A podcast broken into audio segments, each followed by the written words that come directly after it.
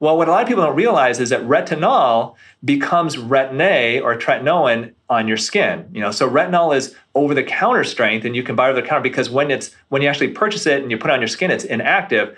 But it goes through two phases and eventually becomes the exact same thing that's put in prescription strength tretinoin. It's just usually at a, at a lower dose. And so to use a retinol, you know, once again, it's great for anti-aging. That's something that you have talked about on your podcast before. Um, but at the same time, it can potentially do even more than that. And so if I had to pick one, that's the one I would probably pick. Welcome to Hashtag Skinthusiast, the podcast, a place for listeners to hear from the experts and soak in tangible tips to get that glow from the inside out. I'm Amy, a skincare educator, practicing dermatology PA, and beauty creator who bridges the gap between you and the industry. Listen in to the industry's top experts on everything from the best way to spot treat a pimple, which skincare ingredients we shouldn't be mixing, to the drugstore finds that are better than luxury price tags. We cover it all. Here, dermatologists, skincare experts, brand founders, and thought leaders will share their tips and tricks for all things beauty, skincare, and wellness. Think of hashtag Skinthusiasts like a coffee chat with the beauty gurus whose brains you've always wanted to pick. You won't get this kind of insight anywhere else. Your best skin is coming soon.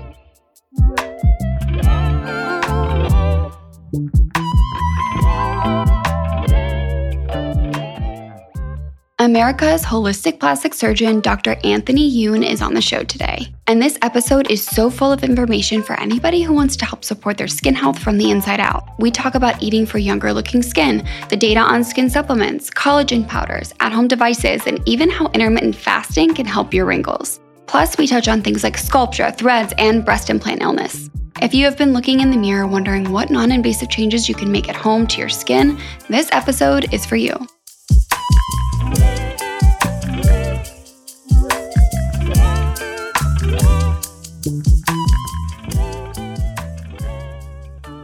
I would love to start with what is your earliest memory of when you kind of became aware of skin aging and skin health? So, yeah, probably my earliest memory um, when I was younger, I did have some issues with kind of pigmentation of my skin. And it was odd. My skin was very patchy growing up. Uh, now, I grew up back in the 80s where we didn't really wear a lot of sunblock. Uh, we had a pool at my house, so I would be out in the pool in the summer all the time. And by the end of the summer, I'd be really, really dark. And I never, honestly, growing up, really thought much about wearing sunblock at all. And then when I was in college, I actually went skiing uh, up in the Alps. Uh, and uh, I was I did a foreign study experience with a couple of my friends, and and at the time, uh, my my friend who I was skiing with was really light light complected. So he's like he had some sunblock with him. We were way up in the mountains. It was in the spring, but there was snow and it was sunny. And he's like, "Well, just put a little bit of sunblock on." I go, "Oh, that's fine." So I take it and I went like this, and I slapped my face once, and I'm like, "I'm fine, fine." You know, we went skiing for the day. Well, I had the worst sunburn. Like I actually don't ever remember getting sunburned growing up at all because of the melanin in my skin. But I got this horrible sunburn out really in the what I thought was like, you know, in a cold climate that I, you know, if I'm not going to get sunburned in the sun, uh, like in the summer, why would I get sunburned there? So I had this horrible sunburn everywhere except these two hand marks on my cheeks. And yeah, that definitely taught me that I need to protect my skin. And I do find it interesting because growing up, I never got burned, but as I've gotten older, my skin has gotten, I think, more sensitive to it. Yeah, that's interesting. I've actually experienced the same thing. And I think also just protecting myself more from it because I, I my dad is Greek. So growing up, I would get really, really dark. We'd be out in the sun all the time. And then, so my skin would be super tan. And we know that that does give us a little bit of protection, although that's not ideal, right? Because we're still getting all those aging benefits of the sun, or not benefits, but consequences of the sun. yeah, um, but yeah. um, I, have noticed that too as I've gotten older and as I've been more um, diligent about not getting sun exposure, I do burn a lot easier than I used to. Yeah, yeah. And that's something, you know, I'm not sure how much of that has to do with aging, uh, how much of it has to do with hormone changes, or just the fact that, yeah, I mean, maybe it's also that I got so much more sun back growing up than I do now since I'm indoors much more. Uh, and it's probably a combination of all things, I bet. Yeah, I think about that often, actually. It's a very interesting topic. So, can you tell us a little bit for the followers who may not know a little bit about your career journey because obviously as a, a, highly specialized plastic surgeon there's decades of training and education that goes into something like that. And i'd love to kind of get you know a cliff notes version of, of what you've gone through in the past few decades. Thank you. So yeah i um i went through four years of undergrad. Um, i did four years of medical school at michigan state university. Uh, and then i went to a combined plastic surgery residency where i did three years of general surgery so I did trauma surgery, ICU, um, all different types of general surgical type of, of, of, stuff. And then I spent two years in plastic surgery. Uh, my residencies I did at Michigan State University as well. Uh, and then I spent a year out in Beverly Hills with the top name Beverly Hills plastic surgeon out there um, for a year. Where essentially we call it a fellowship, but it's essentially like an apprenticeship where you work underneath a big name doctor, learn kind of all their secrets. Um, and then I ended up uh, starting my practice in uh, the outskirts of Detroit, Michigan. Um, my wife grew up around here. I grew up near Grand Rapids, and you know I had an offer to actually stay at the practice in Beverly Hills, um, but I just found it really wasn't my thing. Um, it's a whole other world in Beverly Hills plastic surgery, and I thought, you know, I may want to do a little bit of reconstruction. I felt like um, I felt the draw that I should do some type of giving back, like giving. Uh, I take. I've actually taken emergency room call for the last twenty years. I just finally stopped just a few months ago, um, and I thought, you know, uh, here in Beverly Hills, it was all about the money. Um, that's all really plastic surgery was, and there are parts of it that were exciting and fun with the celebrities and stuff like that. But then there are also parts of it that I just felt this just wasn't me. And I wasn't going to uh, start up my own practice in Beverly Hills. I didn't want to go into competition with the person who trained me. So I thought, let me go back to Michigan and start a practice. So I started a practice out in Michigan and literally within about six months of starting my practice, probably less than that, while, while I was in LA, we filmed an episode of a show called Dr. 90210, uh, which was one of the first plastic surgery reality shows. And, uh, and I didn't think too much of it. I go back to Michigan, and after I'm in practice for several months, I'm really struggling. I had literally like no patients. Uh, I lived in this apartment with my wife and my little dog. Um, I had kind of a pop up office that, you know, if I had somebody that would see me, I would try to, you know, I rented out space from an anesthesiologist actually. And all of a sudden, I get a call from a producer uh, from Dr. 90210 telling me that your episode's going to air like in four days. And I was like, what? And so we, um, I actually made up my own press releases. I mailed them out to and and uh, faxed them and emailed them out. Uh, and the day that that show, and I had these ideas that I was going to be this big TV star, that, oh, I'm going to be all over this episode. I show up on the episode, and within like, I literally had maybe two or three minutes of screen time. They showed my going away party, and I was gone, and that was it. and and the show literally, it was a half hour show. I was probably in about two or three minutes of it. But the one thing that that they put in there, which I, I mean, I remember this day, is my old boss, Dr. Ellenbogen, said. Um, I wanted him to stay here in Beverly Hills. I made him an offer he couldn't refuse, and he refused it. He's going to Rochester, Michigan. And the next day after that show aired, my practice just exploded. Uh, yeah, and it was, I mean, it was such a blessing to me because I was so struggling. Nobody knew who I was. I had no friends in town, I had no colleagues. I sent letters to 25 plastic surgeons asking them um, if they would potentially take me under their wing. Nobody said yes. They all turned me down or just didn't even bother replying. Um, and I was even going to like family doctors' offices, bringing bagels and juice, and trying to get anybody to pay any attention to me, get you know, help me with some type of patients. Uh, and it wasn't until this show all of a sudden airs, my practice explodes, and within just days, I was just so inundated with patients. Uh, and so yeah, and so that that really was the beginning of the of my journey as a private practice plastic surgeon. That's something I tell people often. I think if you are dedicated to what you do and you just kind of put your head down and and keep serving the patient in your case, something's going to give at some point and it, you could it could happen tomorrow it could happen in a year you never know so just kind of keep doing what you're doing and and like you said it just took that one a few minutes and then your people were able to find you yeah and since then you know things have morphed i did a lot of tv for many years because that showed me the power of tv and I was a regular on Rachael Ray's talk show. I was regular on Dr. Oz's and the doctors and stuff. And then um, really, I thought I'd hit the pinnacle of success. I had my I had two books come out, both of them became bestsellers. And you know, in plastic surgery, we really in surgery we had this this um, saying: to cure, to cut is to cure. or the only way to heal is with cold steel. And as doctors, as surgeons, basically our goal is to bring people to the operating room. And ideally, as a surgeon, you want to be performing big operations because that's what makes you feel like you're accomplished. So if you're a general surgeon, that operation is the Whipple. It's like a 10 hour big cancer operation. If you're a plastic surgeon, that surgery is probably a facelift. Uh, because patients may trust almost anybody to, to do a little lipo on them, but if they're going to trust you with their face, you know that you've got to be good and have a good reputation. And so for many years, Amy, I actually gauged the success of my practice on, on how many facelifts I was doing. And I got to a point in my practice where I thought I hit the pinnacle, where I had literally a year waiting list. I had people flying all across the country coming in to see me to have facelifts and other surgeries done. Uh, and then I had a patient who completely tra- changed the trajectory of my career. Uh, this is a woman who was in her 60s who came in to have a facelift done, and she had such a horrible complication from it. Not her fault, not my fault, just sometimes bad things happen that it sent me into a tailspin. I questioned whether I should be in medicine altogether, whether plastic surgery, you know, doing these cosmetic procedures, is it worthwhile? Um, and that really got me into looking at non invasive ways to turn back the clock and that eventually became my latest book younger for life yeah and i can't wait to talk about the book you generously sent over a copy of it and i've really enjoyed it and i think oh thank you you know to, to start with that you're kind of known as the holistic plastic surgeon can you tell us a little bit about what that means yeah so this woman had this terrible complication and like i said it really sent me into a ton, a lot of reflection of you know, what am I doing with my practice? What am I, you know, is this what I really want to do? Is just all these cosmetic operations? Um, and so it really came down to I started really thinking that the goal of plastic surgery, the goal of being a surgeon was always to bring people to the operating room. And I realized that that goal is wrong. It's the opposite. It should be to keep people out of the operating room.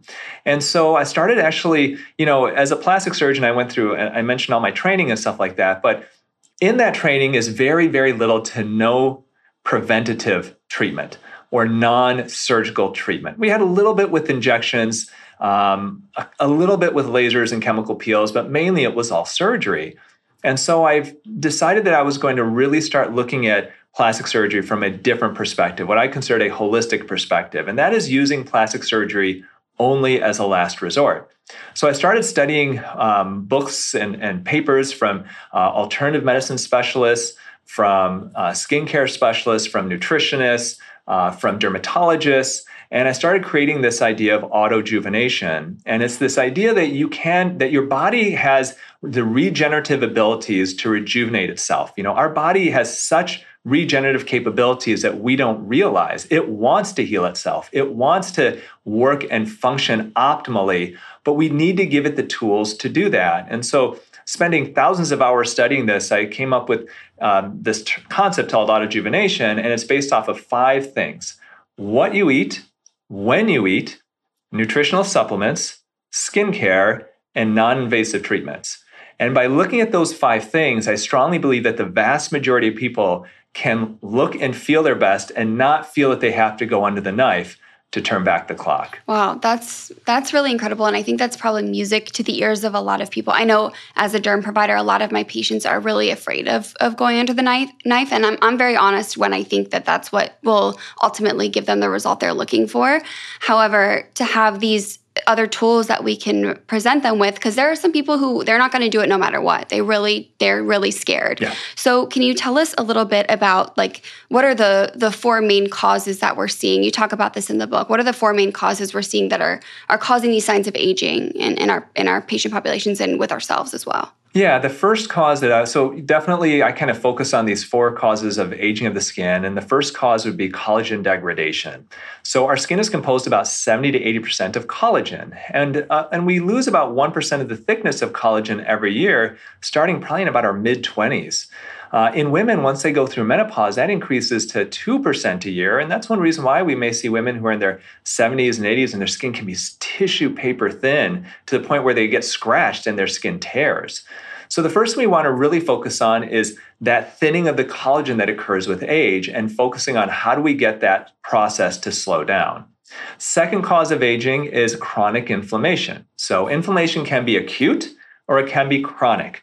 Acute inflammation can actually be a good thing. You know, when we get a cut on our skin and our body tries to heal that cut, it creates acute inflammation around that injury. laser treatments, chemical peels, these all function by creating acute inflammation to help rejuvenate our skin. It's the chronic inflammation that is the problem, and the chronic inflammation that can build up with time, causing our skin to age prematurely. Third cause of aging of the skin is free radicals or oxidation. So, free radicals are these da- damaging molecules. They're actually a um, it's kind of a consequence or a byproduct of just normal metabolism. So, our body is just being alive, we create these free radicals. And free radicals, if they're not neutralized, can damage the DNA of our cells. Now, our body also creates natural antioxidants. Antioxidants will neutralize free radicals so that they don't damage the DNA of our cells. But the problem is, is that depending on our lifestyle, our bodies may be inundated with free radicals. You know, free radicals from eating ultra processed foods, from smoking, from pollution in the air, from other types of environmental exposures can cause our bodies to have so many free radicals essentially attacking it that our bodies can't necessarily keep up. And that's a state we call oxidative stress. And then the final cause of facial aging, or of skin aging, not facial, but skin aging in general that I focus on is a, is a buildup of cellular waste. So our, our cells, as they're functioning, they create waste products. And these waste products are typically proteins like used organelles um, and uh, even used uh, an old mitochondria. And if our cells get filled up, basically built up with this intracellular waste product, then and we can't we don't clean it out, then our cells don't function as optimally. And the way to clean out this intracellular waste is a process called autophagy.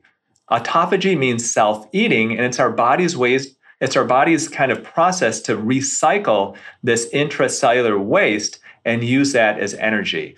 Uh, and the only way to get our body to go into the autophagy mode is to give it a period of time where we're not feeding it uh, fuel, where we're basically taking time away from eating. And we can talk about how intermittent fasting can really play a part in that. Wow, I have so many follow up questions. That's that's so much tangible information. So I don't know if you've ever you've ever heard the quote where, you know, whatever every bite that you take is either feeding disease or fighting it. It kind of sounds like it's very similar to the aging of our skin, right? Everything that we do, our lifestyle, what we're eating at any moment is either helping our cause or helping our skin to age even more. Yeah, and that's actually something I put in the book. You know, it's it's true. I, you know, for me though, at the same time, I'm trying to, you know, you want to not it's hard because that's true and you want to encourage people to have healthy habits but we also don't want to shame them. So every time they put something in their mouth they're like is this going to you know feed my my uh, you know make me feel younger or make me feel older or you know help me or hurt me? Um, but definitely that's the case. And really you know the way i look at overall anti-aging and especially of the skin it's like you're building a house. And when people think oh i want to get botox i want to look younger or i want to get a facelift that's like the spire at the top of the house the foundation of the house truly is the food that you eat because that's really what's going to set the stage for how quickly you age and even the quality and the appearance of your skin. And, and what we're finding more and more is that the food that we eat really does impact how our skin looks.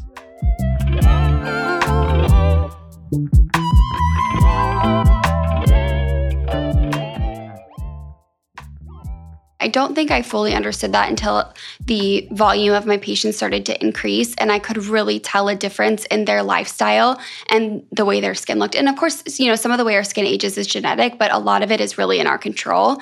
And I could really see it firsthand and it made me kind of reflect on my own lifestyle and what I was eating to, to make those changes. And I know people are listening to this and they're thinking, well, this all sounds very scary. What can I do about it? And in the book, you have something called the 21 day jumpstart. Is can you tell us a little bit about that and give maybe the audience some tips? Yeah, so we ended up taking the principles of autojuvenation. So once again, what to eat, when you eat, nutritional supplements, skincare products. We took out the, the treatments to try to make it simple. So really four of those things. And we actually took uh, a number of people uh, and had them go through this 21 day jumpstart where they ate a certain collagen uh, supporting diet. Um, removing certain things from their diet that definitely is, is um, causes premature aging of the skin, like ultra processed foods, foods with excess added sugars, and that type of thing. Um, we put them on a certain very limited number of nutritional supplements, and one of them that's I think key is collagen. Uh, and then we had them go on a very simple but effective skincare re- uh, regimen, uh, one that I call the two minutes, five years younger skincare routine. Uh, and then finally, uh, so we start them doing this on week one, where they basically clean up their diet the first week. They use the supplements, they use the skincare. Um, and then in weeks two and three, we actually put in just a little bit of intermittent fasting. Uh, intermittent fasting is otherwise known as time restricted eating, where you shorten your eating window during the day. Simply put, you skip breakfast. and so for two days in weeks two and three, we had them uh, stop eating at 8 p.m. And then they didn't eat food again until noon the next day, essentially skipping breakfast. Uh, and then we put them on what I call an autophagy supporting diet, where we had them take eat certain foods to help promote the autophagy process. Now, autophagy, I mentioned earlier, that, that kind of buildup of cellular waste that can cause our cells not to function as, uh, as youthfully, as efficiently. Uh, autophagy is our body's process to use that intracellular waste products essentially as energy. And it starts kicking in once you stop eating for approximately 12 hours. And so if you do a fast for 12 to 16 hours, it gives your body a chance then to, let's say, to run out of fuel and to start using that intracellular proteins and waste products as fuel itself. By doing that, it helps to clean out those inside the cells and our cells function more effectively. And essentially, it's an anti aging process from within. So on weeks two and three, we had them uh, for, once again, just two days of those weeks. They intermittent fasted for 16 hours. And then for the rest of that day, they ate a uh, uh, autophagy supporting type of a diet to help promote that autophagy process to go on even as they're eating. And we found after three weeks these great changes in their skin. Now, you know, you and I were healthcare professionals. Like we know that that's doing three weeks and, and changing your diet and taking supplements. That's not going to cause you to look like you had a facelift. But we had so many people would say, "Oh yeah, I went out to with my friends for dinner, and they didn't know I was doing this, but they're like, wow." They would tell me, unsolicited, your skin looks great. You must be doing something different to it. We even had some people who did it, they had strangers come up to them on the street saying, you know, I just want to know, like, what's your skincare hack? Because your skin looks so great. Yeah. And so we just found that people that they, they, their skin was glowing. They found that, the, that it looked healthier. They lost a few unwanted pounds during those three weeks. Uh, and it really was a really nice jumpstart for so many people. Okay. So I have a couple follow up questions. Did you do the two days of time restricted eating just to make it easier on them? Or is there a reason why only two out of the seven? Um, we wanted to make sure that this is something that most people can do, you know? And, you know, for me, I intermittent fast usually a couple of times a week. Um, if if I were like, oh, you have to intermittent fast seven days this week, like I could do that. It's not a huge deal. But you know, I also for most of my life did not intermittent fast, and the thought of even doing it to do a 16 hour fast was pretty daunting. And so for some people, not to eat for 16 hours is a big lift for them. And so we really wanted to make this accessible and doable for everybody. Doing a bit, a bit more of the intermittent fasting, by, by all means, feel free to do that. The only thing is that if you do limit to two meals a day, you also want to make sure you're getting enough of your macros. And the big thing that we want to make sure that we're not limiting is protein. Uh, collagen is a protein. I mentioned earlier that collagen degradation is one of the main causes of skin aging. And collagen is a large protein. And if you're not getting enough protein in your diet, you know, then that could be hurting that collagen um, proliferating process. Uh, and so, so for us, like I said, I, I put that in there because I wanted to make it easy and accessible for everybody, but also at the same time, I didn't want people to get confused of like, okay, now they're not eating enough protein and they're hurting in one area and helping in another. Right. That's smart. So you said you do it about three days a week usually for yourself? For me? Yeah. Um, it depends. Yeah, anywhere from two to three days is what okay. I kind of average. Uh, for me, I operate two to three days a week, and those mornings I, I have tried intermittent fasting and I don't operate as well if I'm intermittent fasting. And so I usually will have a high protein, um, low carb breakfast on the mornings that I operate. And how do you feel about carbs in general when it comes to the health of our skin? Um, I think that in general, there's a you have to look at carbs. It's a macronutrient that we all need. You know, so I'm not somebody who's necessarily keto keto, um, but at the same time, I think there's a difference between good and and not as good carbs. So refined carbs, the carbs that basically when you're eating white rice, white pasta, uh, white bread, that can result in insulin spikes. And, and, and ideally, if you're going to have carbs, I do encourage people to have uh, carbs either in the in in the form of fruits and vegetables, or if you are having grains, make sure they're whole grains because then you're going to have still the fiber and the pulp in it. That's going to slow down the digestion process. It's going to reduce the amount of sugar spikes, so that glycemic index and glycation ends up being lower. Uh, I mentioned earlier, one of the causes of skin aging is inflammation, chronic inflammation. And when you're eating a lot of, let's say, regularly eating a lot of white bread or white rice or white pasta, you can get these insulin spikes, okay, from uh, the fact that that that that carb is in such a refined form. It it, it as it uh, is digested very quickly, and when you get a lot of these kind of chronic spikes of sugar, you can get chronic spikes of insulin. And we know that when the, you get chronic insulin spikes, that can eventually lead to insulin resistance that can lead to chronic inflammation. And there are studies that, that do show that high levels of insulin in the blood uh, have been correlated actually with inflammatory skin issues like acne. Yeah, absolutely. I tell this story to my followers often, but when I was pregnant, I had gestational diabetes. And prior to that, I had been vegetarian. So my carb intake was higher than usual usual. So once I got diagnosed with gestational diabetes, I had to start adding in some more lean animal protein again, just so that I could balance out and, and not rely on the carbs so much.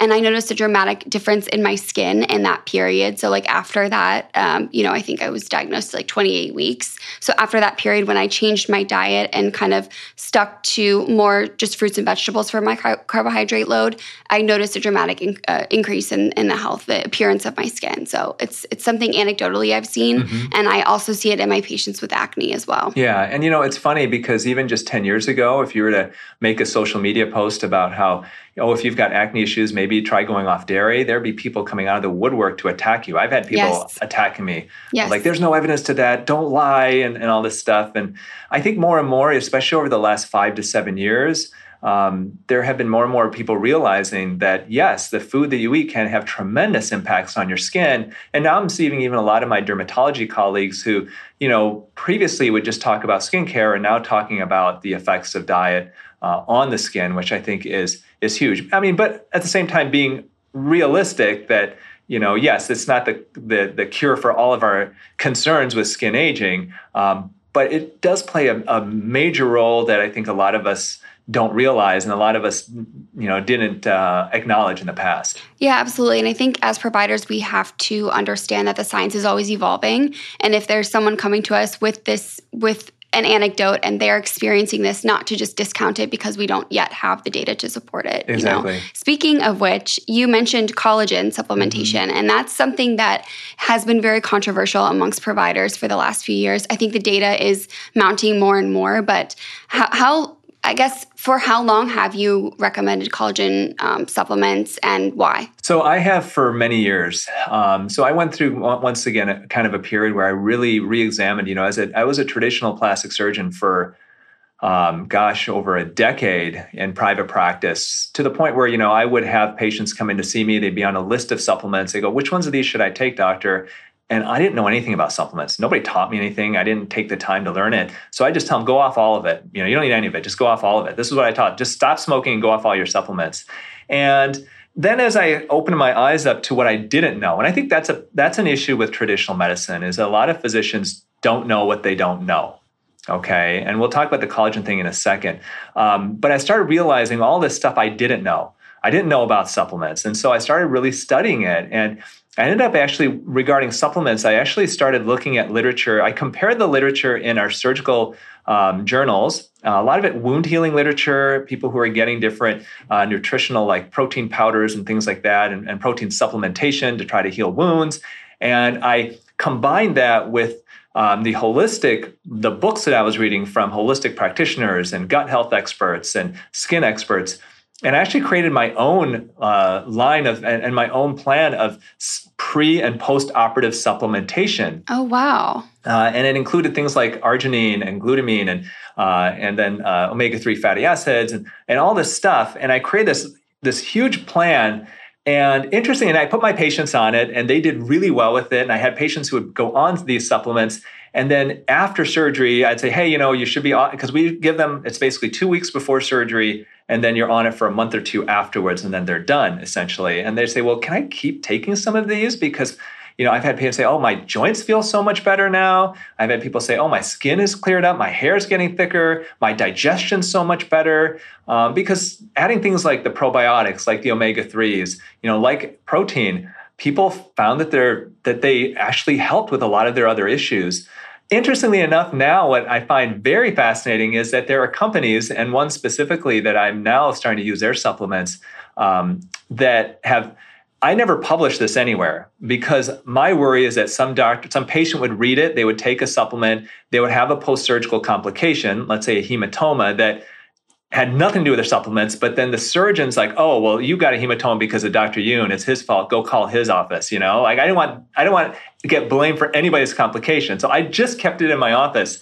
But now there are these companies coming out with these protocols, and they're like the same thing that I came up with like 12 years ago that I never shared. And I'm like, wow, I was actually onto something because other people are doing their own research and coming up with the same type of a thing. So I think you know what it came. The reason why I'm saying the story is because as traditional physicians, we don't know what we don't know. And one of the things we don't know about in general are supplements. And so physicians are loath to admit that they don't know something. And so they will make statements um, that are generalizing be, as a way to protect their own part of it's like a turf thing and part of it i think maybe their own self-confidence and so they'll say well collagen supplements don't work and the fact is they'll say you know you can ask the question then is you can is to say okay have you looked at the actual studies? Have you actually looked at the studies? And they're going to poo-poo you. You know i this was what happened with breast implants back in the day. You know i was the same way. I'm like oh breast implants don't make people sick. Did i look at the studies? No i was just taught this. Like this was dogma. So the dogma in traditional medicine is that supplements don't help collagen doesn't work. And i have so many people leave comments on my uh, on my uh, social media channels saying my family doctor says don't bother with collagen. Doesn't work. You're wasting your money. And the fact is that if you actually look at the studies the studies just like you said they are building up. There was a meta-analysis in 2021 of over 1100 people who took 90 days of collagen supplementation hydrolyzed collagen peptides. It's very important. It should be hydrolyzed collagen peptides and they found a statistically significant improvement in skin hydration, in wrinkles, uh, and elasticity. There have been prospective randomized placebo controlled trials where you put people on hydrolyzed collagen peptide supplements for a couple of months, then they've actually biopsied their skin afterwards and found an increase in the amount of collagen in their skin. So I didn't know any of this, so I ended up doing the research and finding wow, there are all these studies that support the benefits of collagen, collagen to their skin.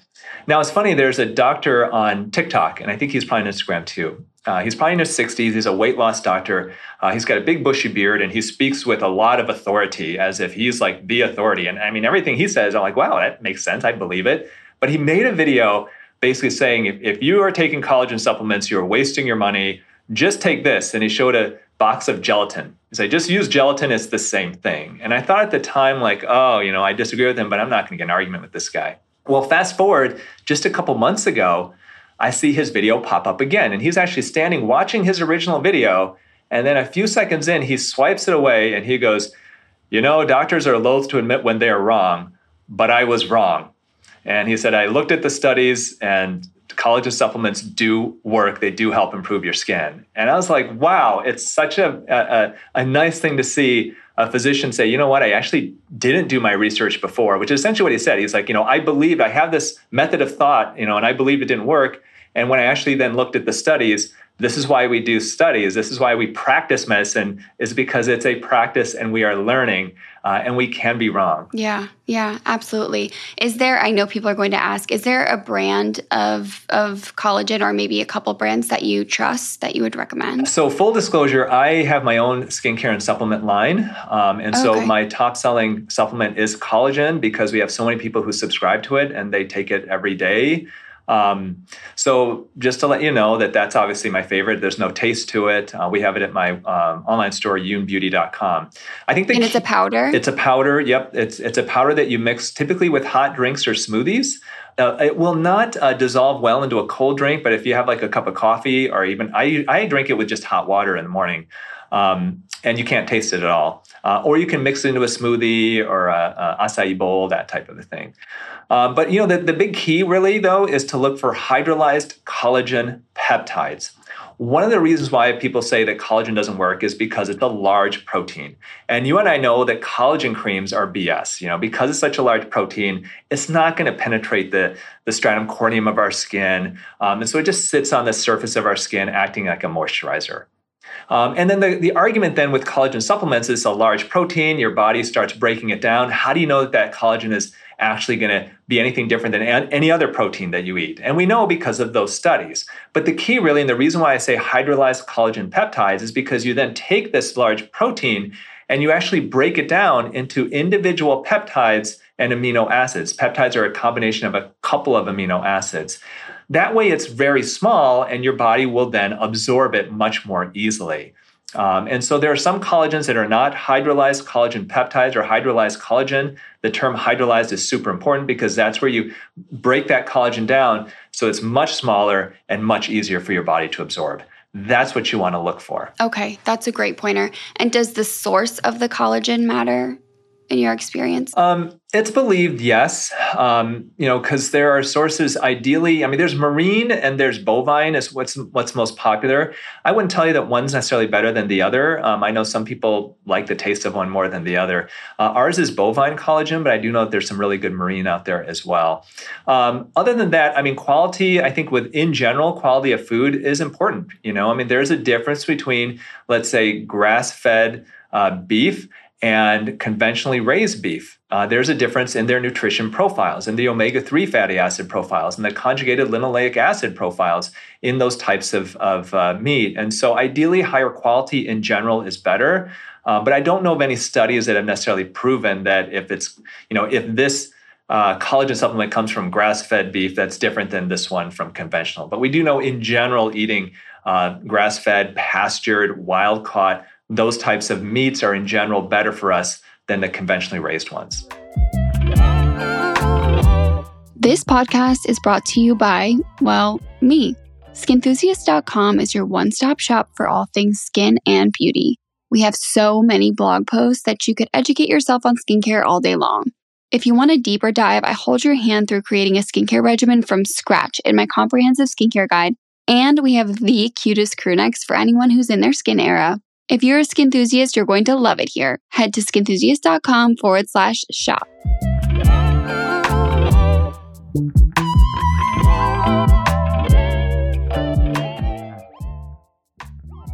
I know for those listening that this probably seems like a lot of kind of science heavy information. And I think that's where it's um, helpful to have books like Younger for Life because you've kind of combed through the research for us and kind of you can you give us literally a jump start. So that's one thing I, I, love about the book so much. And we did have some some questions come in for you specifically when i mentioned that you were going to be on the show.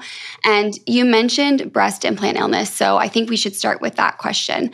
Um, the the reader or the follower was curious if it's something that they should avoid? Should they avoid implants? They don't have them yet, but knowing what we know now about breast implant illness, and maybe you can talk a little bit about it for those who don't know, but is this something, is this a procedure we should be avoiding? Um, not necessarily. I think breast implants, you know, so let me just give you the history of them in general. Um, so, implants have been around for decades. In 1992, there was a there, in the early 90s there was a huge uproar. A lot of women came coming forward believing that their implants were causing them systemic illnesses, basically causing their hair to fall out, causing them to get rashes, joint pain, arthritis type symptoms, and stuff like that, autoimmune type symptoms. And so, in 1992, the FDA imposed a moratorium on silicone breast implants. Uh, Dow Chemical had a class action lawsuit. They went bankrupt. It was a big deal. Uh, and so between the years of 1992 and 2006, we only were allowed to use silicone implants as part of an FDA approved study. Uh, during that time, we were able to use saline filled implants, saltwater filled implants. Come uh, ni- uh, 2006, the FDA uh, lifts the moratorium on silicone implants, putting them back on the market, saying that they were safe.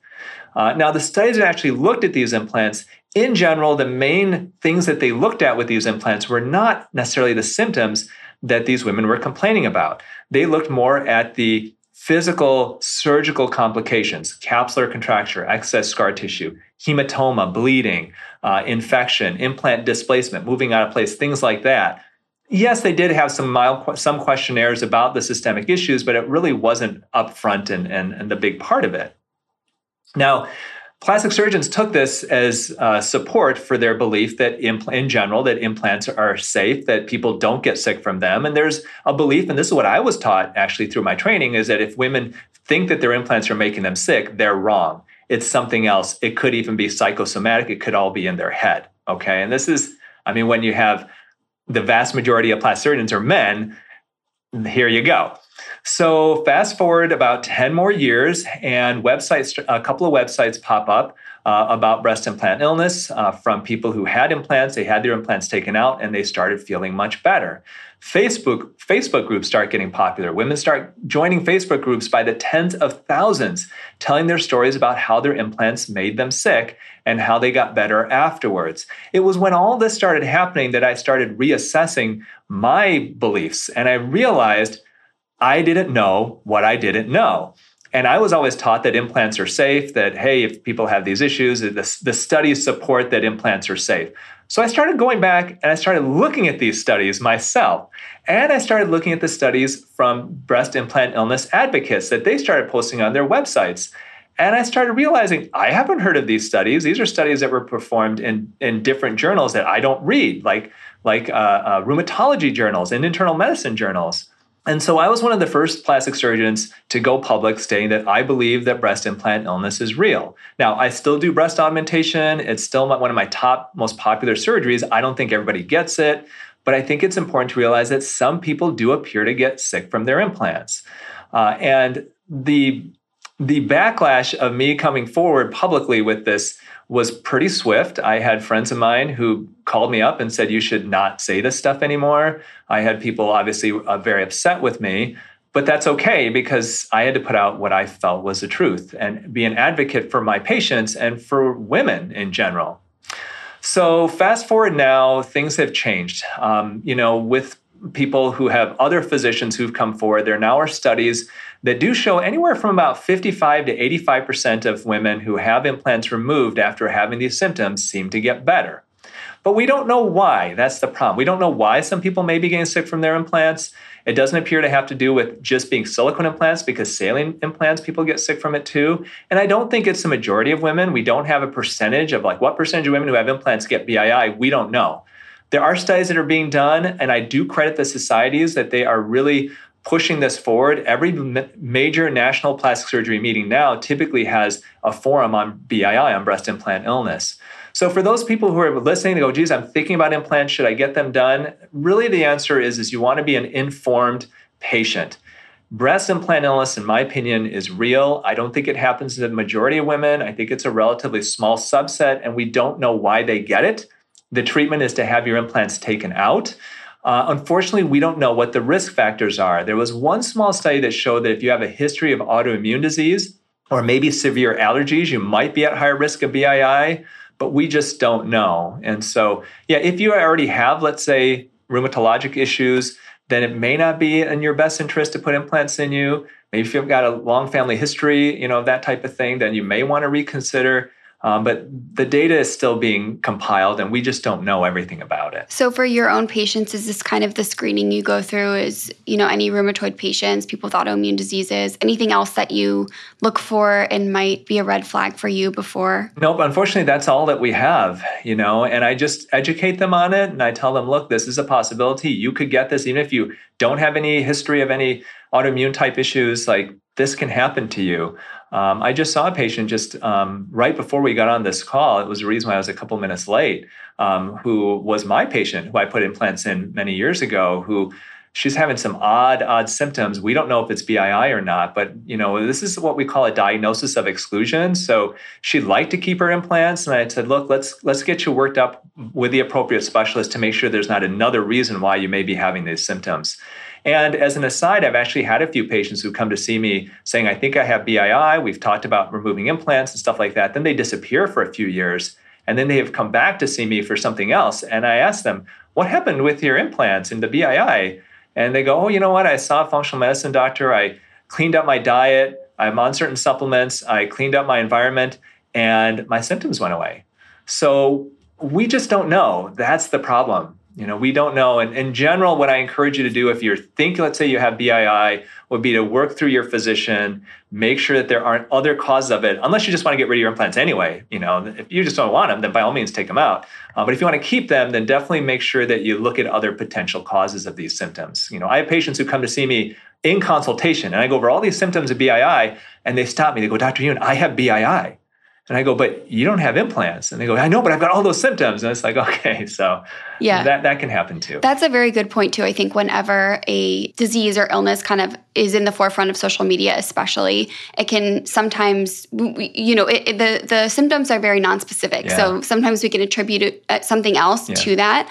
But ultimately, it's if it's getting you to your provider and you're taking that first step, I think that's what's most important. Yeah, and with society, with there's so much of BI out out there. I mean, yeah, I mean, it's funny when I went through medical school, we go through each of these body systems, we learn these diseases, and like a good friend of mine, like every time we would go through like this this physiology of this body part or the urinary system or the digest like he would always have symptoms of that system that we're studying. So the body is a very interesting, um, is an interesting thing, and um, there's a lot more to it than meets the eye. That's for sure. My if my PA school friends are listening to this, they're going to be laughing because I was that person. Every every lecture, I was like, "You guys, I have that. I know it. I, I already have that disease got, every time." I got mad cow disease. Yeah. I know I've got mad cow yes. disease. I ate beef when I was in England. I got mad cow. Yeah, yeah no, that's you're probably how, okay. That's how it was.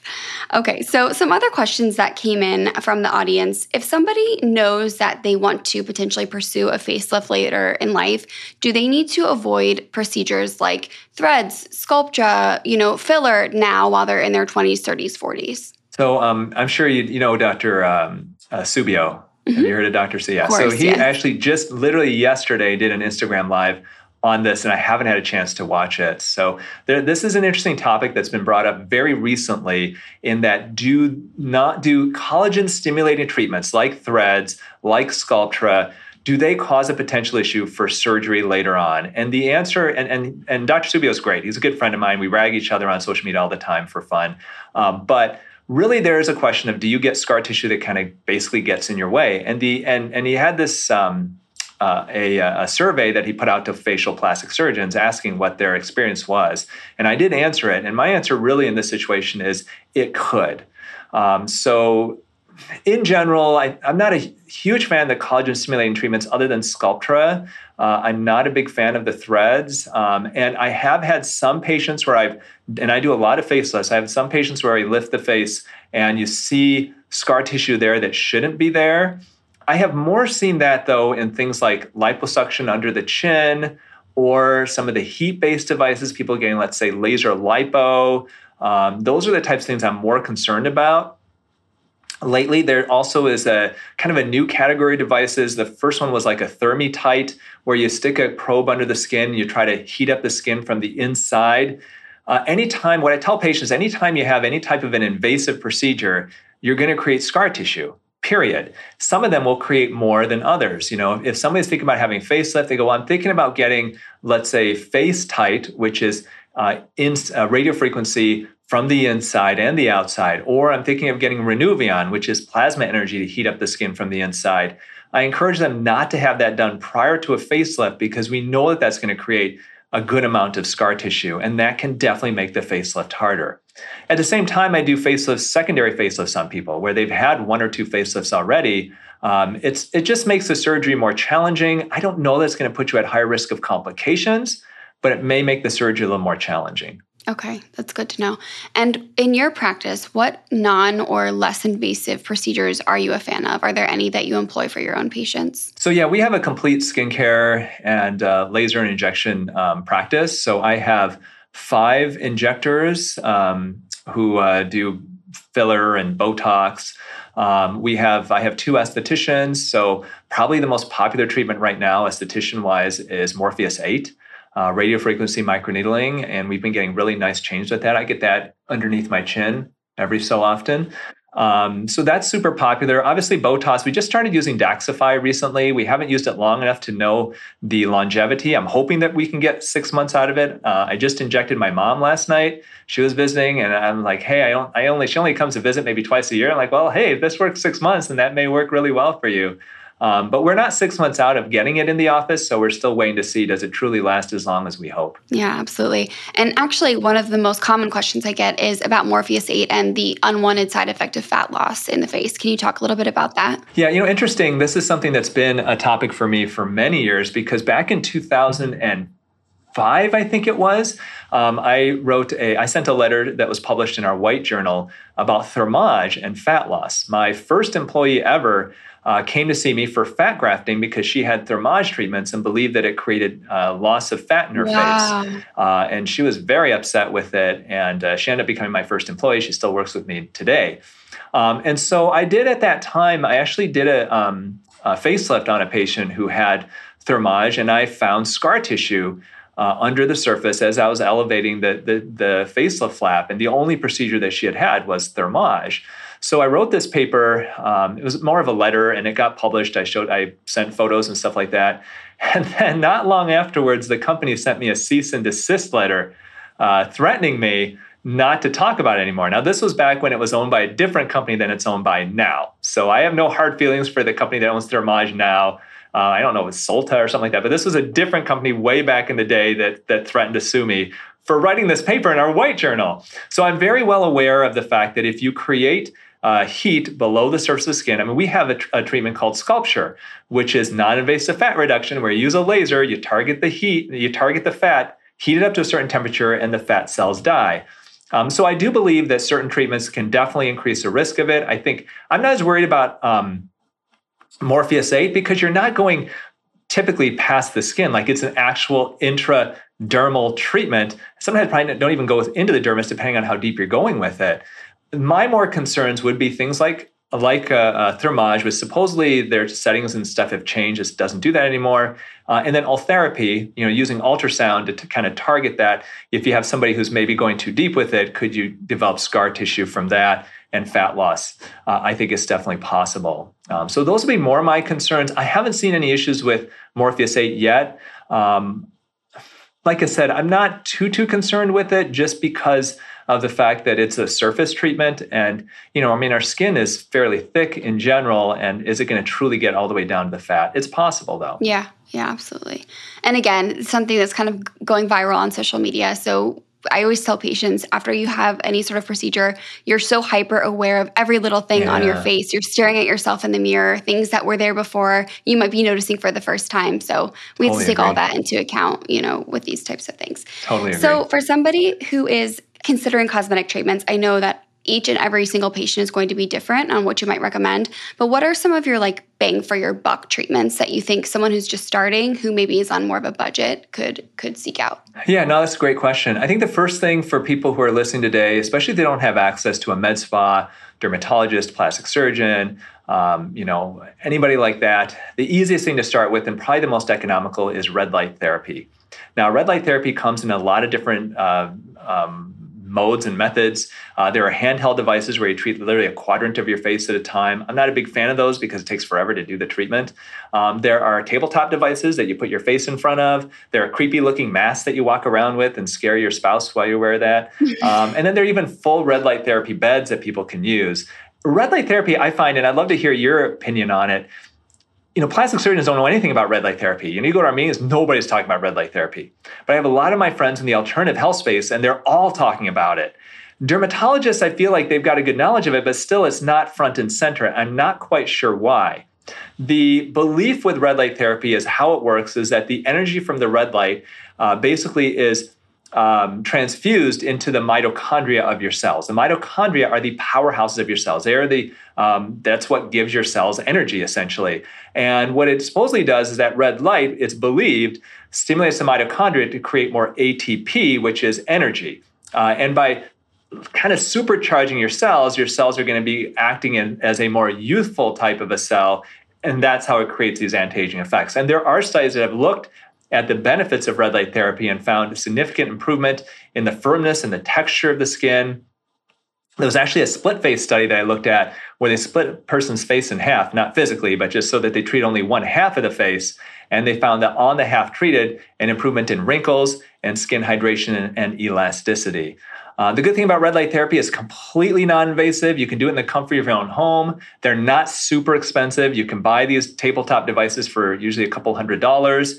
And, and that's the first thing I would really start with if you're talking about bang for your buck.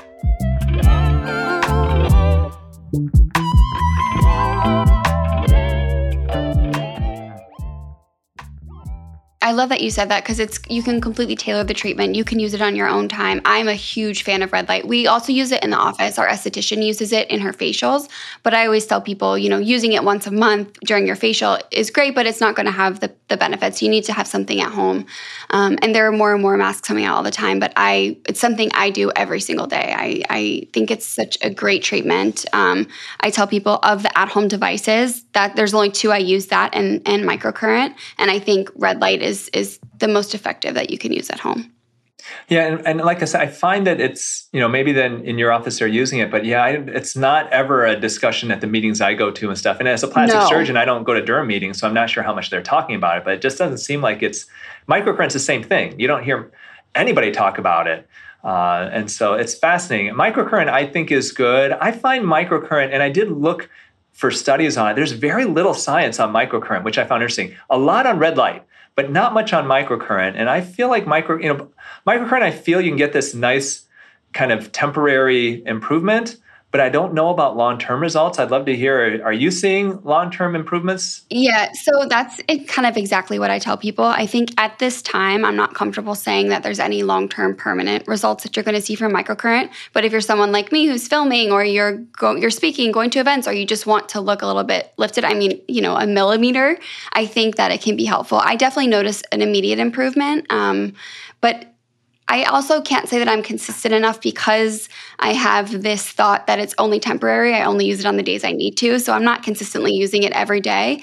Um, but I think it, as far as consistent results, I tell people red light. But it's true. I mean, I'm, I'm thinking back into my own consults. It's not something I talk about much in the office. It's almost like it's just separate, which it shouldn't be because it really is kind of all inclusive and it should be a part of a routine. Well, and now too that there are these devices that are, you know, that they're trying to sell doctors for a couple hundred thousand dollars to stimulate the muscles of the face and all of that. And they're showing, uh, you know, pseudo long term improvements with it. I don't know. I mean, I think to me, the microcurrent at home, like the NuFace and all that stuff, if you want to use it by all means, like it's not going to hurt. And it, it, may help, just like what you're saying. I, am a bit of a skeptic on the in office versions of it, though. I don't know that that's going to be worth the money to buy the device and what you need to charge these patients for these treatments. Yeah, yeah, I agree. I think I've never personally had a microcurrent facial, but I have some friends who do them religiously and are, are super happy with it. But again, I think it's more of a temporary result, something you would do, you know, a facial right before an event or something like that. Yeah, yeah, and that, that makes more sense to me too. Yeah. So I, I know that you're super busy. I don't want to take up too much of your time. So I just have a few follow up questions just to yeah, kind of, of end things. What is your holy grail skin product? If it could be a category or it could be a specific brand and product. Yeah, my holy grail skincare product would probably be it's boring for all of you, it's probably a retinol. Um, you know, I think the important thing for retinol, and a lot of people don't realize, you know, I mean, retinol you've talked about on this show before. Everybody talks about retinol. It's great anti-aging cream and stuff like that. Um, but what a lot of people don't realize is that there are studies that have looked at tretinoin, prescription strength version of it, and have found that it can reverse early pre-skin cancers. And you know, you and I being in the skin field, you know, we have seen people with facial skin cancers, and that can be absolutely devastating. You know, one person I'm fearful for right now, uh, one of my favorite actors, I think probably the most talented person in Hollywood, Hugh Jackman, who keeps getting skin cancers taken off his face. Oh yeah. You know, I've had patients who yeah. come to see me with just a little dot on the tip of their nose or something, and they go see a dermatologist, they get Mohs, they come back, and, and half of their nostril is gone. And it's just like, oh my gosh, how are we going to reconstruct this? And so far, Hugh has done, you know, well in that apparently none of his skin cancers have been disfiguring. But you know, I say this because I think it's so so important um, to do everything you can to avoid getting skin cancer, especially on your face. Uh, and so retinol, I think you know a lot of people don't realize. So the studies show that tretinoin can reverse early pre-skin cancers. So you don't treat a skin cancer with it. But if you've got a cluster of cells that are, you know, kind of be, starting to become dysplastic, then it may help to actually get rid of that. And, and you don't know because this, the skin cancer just never shows up. Well, what a lot of people don't realize is that retinol becomes retin-A or tretinoin on your skin. You know, so retinol is over-the-counter strength, and you can buy over-the-counter because when it's when you actually purchase it and you put it on your skin, it's inactive but it goes through two phases and eventually becomes the exact same thing that's put in prescription strength tretinoin. It's just usually at a, at a lower dose. And so to use a retinol, you know, once again, it's great for anti-aging. That's something that you have talked about on your podcast before. Um, but at the same time, it can potentially do even more than that. And so if I had to pick one, that's the one I would probably pick. Yeah, I think that's most skin experts, I would say their holy grail is probably some sort of retinoid, right? Because there's yeah, just so much yeah. data to support it. Although bakuchiol now is kind of interesting. So that's something too that I would put as a number two at this point. Um, we'll see as more data comes out on it. Yeah, it's, it's something I tell people. Um, you know, the conversation of pregnancy alternatives comes up a lot, especially in my demographic. I have a lot of young female patients and, and followers, yeah. and they're always asking, you know, is it a true pregnancy alternative? And I always say, well, number one, it hasn't been studied in pregnancy, just like all of this stuff, you know, but I believe it's most likely safe. It doesn't work in the same way that retinol works. And number two, you know, I, can we say it's as effective? Probably not just yet, but there are a couple of small studies that are promising. And I always tell people it's also a good antioxidant. So if anything, I use it in my routine with my retinol. So I'm a fan of bakuchiol as well. Yeah, I think that I think that's a great idea for people who are skincare enthusiasts. Add it onto your retinol. I mean, why not? It's only going to help. Yeah, and I think you know we're we're very careful about using our vitamin C in the morning, but most of us aren't using any sort of an antioxidant at night. So it's always good to have an antioxidant twice a day if you can. Yeah, that would be that would have been my second thing. I was trying to decide should it be the antioxidant, but yeah, exactly. Antioxidant in the morning. That's part of that. Uh, the the skincare routine that we did for the 21 day jumpstart. Very simple.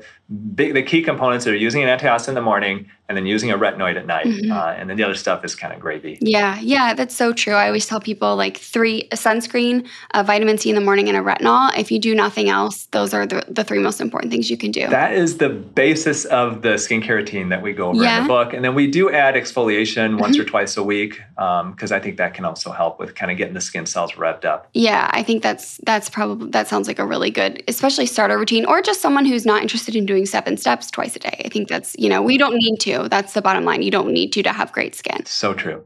And what is your most underrated skin tip? Ooh, most underrated skin tip. Um, you know, honestly, it would probably be taking a collagen supplement. Uh, that would be the one. I think it's there are so many people who poo-poo it. There's so much um, people who don't believe in it, but I really think it helps. Um, not only with your skin, but with your hair and with your nails and even with your bones. Uh, because type 1 collagen, which is present in the beauty type collagen formulations, also is the same collagen that's present in your bones. And as you get older, osteoporosis can be an issue getting older. So it really can help in so many different ways. Um, and so, yeah, if I had to pick one, it would be taking a a daily collagen supplement. It doesn't have to be mine. You, know, you can take somebody else's. That's fine. Okay. but take one. Yeah. Take it daily. I think you sold me on it. I think you know ever ever since that meta analysis, ever since I became aware of that meta analysis, I've been like, oh, I, I, really should take one, and I just haven't done it yet. It's just, you know, I keep slipping my mind, but I think you've sold me. I think I'm going to try it. um, if you could tell yourself, what your younger self, one thing, what would it be? Um, I think what it would be would be to take care of what you eat. I think growing up, um, you know, I was. It's kind of weird. Like growing up, I um, my parents are first generation Korean immigrants, and so I grew up in a tiny town in the middle of Michigan where when I ate at home with my parents, we would eat food that would be traditional Korean food. So it'd be like rice, fish, vegetables, a lot of garlic, kimchi, fermented foods, and stuff like that, which like perfect, great for your skin and for overall longevity. And then I would go out with my friends and it would be McDonald's and Burger King and Kentucky Fried Chicken and all these things. And that's something that has stayed with me. There's this kind of dichotomy where I can eat very, very healthy, but I've always I've grown up with this like I don't have a sweet tooth, but it's like this tooth for like bad food, like like fast food type stuff. And I think what if I were to give me one tip, I think as I got older, it would be to really rethink a lot of that and maybe don't eat quite so much of that. Like as you know, we'll go to California, visit my folks, and my kids like, oh, we want to go get In-N-Out. Like uh, mm-hmm. Uh, okay, like it's a treat. That's totally fine. Yes, but not exactly. to eat quite as much as I did growing up, uh, and and even as a young adult as well. Yeah, I think that's a great point. You don't want those things to be staples in your in your lifestyle because that's when you start running into trouble, and on many fronts, not just your skin. Yeah, and like I said, rare treat is totally fine. My kids are very different in that we've raised them on a different diet than I was raised on. Um, and interestingly enough, they love Asian food. Um, but you, you say, "Hey, what do you think about McDonald's?" They're like, "Oh." No thanks. And it's like, oh, that's a great, great reaction. I wish I had that reaction. I still don't have that reaction. Like, ooh, McDonald's. My husband's the same way. I'll like, find, he'll come home and he's like hiding the bag from me. I'm like, I can't believe you're eating that, but he loves it. no shame in it, but at the same time, it's not you know it, you, you, you, should not eat that regularly your body will definitely suffer for it but but don't feel guilty if you have it for a you know a, a, a rare treat like by all means you know we gotta you have to live too. You have to live your life exactly. So where can everybody find your book and when? Um, so what we encourage people is to go to bookshop.org um, a lot of people don't know about but bookshop.org is a website where if you order the book there you can actually choose your local independent bookstore where if you buy the book there um, it's just like an Amazon type of thing, but they will actually send the profit of that sale to your local bookstore. Wow. Um, and so, yeah, so if you're looking to buy any books, whether it's my book, Younger for Life, or something else, if you go to bookshop.org, you can choose your local bookstore, and then the profit of that sale will go directly to them. Otherwise, it's the book will be everywhere. It's on Amazon, it's at Walmart, it's at Costco, wherever you find books. And then we have a website called autojuvenation.com, autojuvenation.com where if you go to it uh, and if you've either pre-ordered the book or ordered it we have a ton of free gifts uh, including a uh, companion recipe go- uh, book a quick start skincare guide and we'll even give you a $30 gift certificate to my online store if you want to try the collagen or any of our skincare products. Uh, so that will more than pay for the price of the book itself. So that's at autojuvenation.com but once again, try and encourage people to go to bookshop.org if you can to, to, to buy the book. That's really cool. I had never heard of that service before, and I'm glad to hear about it because I'm a, I'm a big reader. So obviously, oh, I, I love to support the local bookshops whenever possible. So that's great. Yeah, it's, I think so many independent bookstores that don't have the ability to have this big website to compete with like Amazon. So this is the website that competes with it, and they basically then you could just choose. I mean, I looked up in my area, local bookstores are like all on it. Um, and uh, and so they just get that profit, and that way you can really help support them. Well, that's great. And you guys, I think that if you're someone who's just kind of starting to want to make changes in your skin, or if you've been doing this for a long time, whether or not you've already done procedures or not, this book is is really so full of of such tangible information and changes you can make for free at home, which I think is really incredible. They're you know simple things that you can start doing right now today. So I really enjoyed the book, and thank you so thank much you, for coming on the show. Well, I'll have you on my podcast sometime here in the near future too. Yeah, I would love to. Appreciate it.